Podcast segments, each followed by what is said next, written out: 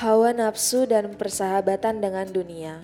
Dari manakah datangnya sengketa dan pertengkaran di antara kamu? Bukankah datangnya dari hawa nafsumu yang saling berjuang di dalam tubuhmu? Kamu mengingini sesuatu, tetapi kamu tidak memperolehnya. Lalu kamu membunuh. Kamu iri hati, tetapi kamu tidak mencapai tujuanmu.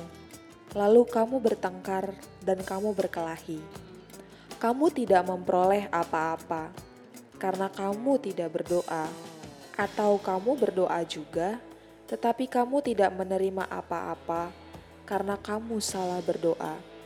Sebab yang kamu minta itu hendak kamu habiskan untuk memuaskan hawa nafsumu.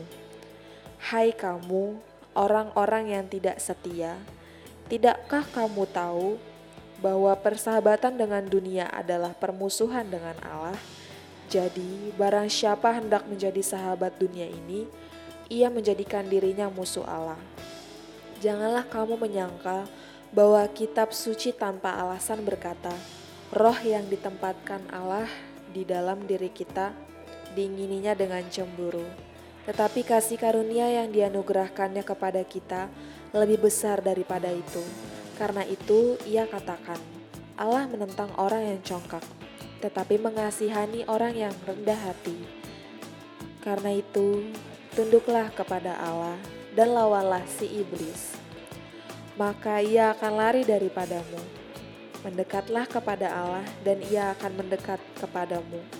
Tahirkanlah tanganmu, hai kamu orang-orang yang berdosa, dan sucikanlah hatimu, hai kamu yang mendua hati.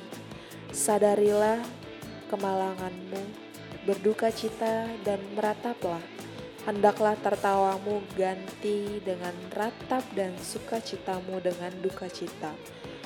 Rendahkanlah dirimu di hadapan Tuhan dan ia akan meninggikan kamu.